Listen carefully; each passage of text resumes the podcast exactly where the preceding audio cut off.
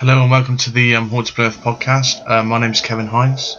Um, just give you a bit of information about myself. Uh, I was born in Plymouth. My interest in ghosts and the supernatural stretches back as early as my childhood. For over the past 12 years, I've been actively investigating the paranormal, which has included spending time at a wide array of haunted locations throughout the UK. Previously, I've been involved with several paranormal groups and also contributing to the running of charity nights and Ghost Walks. I've also appeared on local television and radio in relation to my work, and in 2007 I co founded Supernatural Investigations with the aim of conducting serious paranormal research.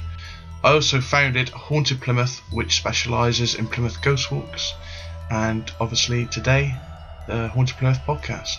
I hope you enjoy what's to come.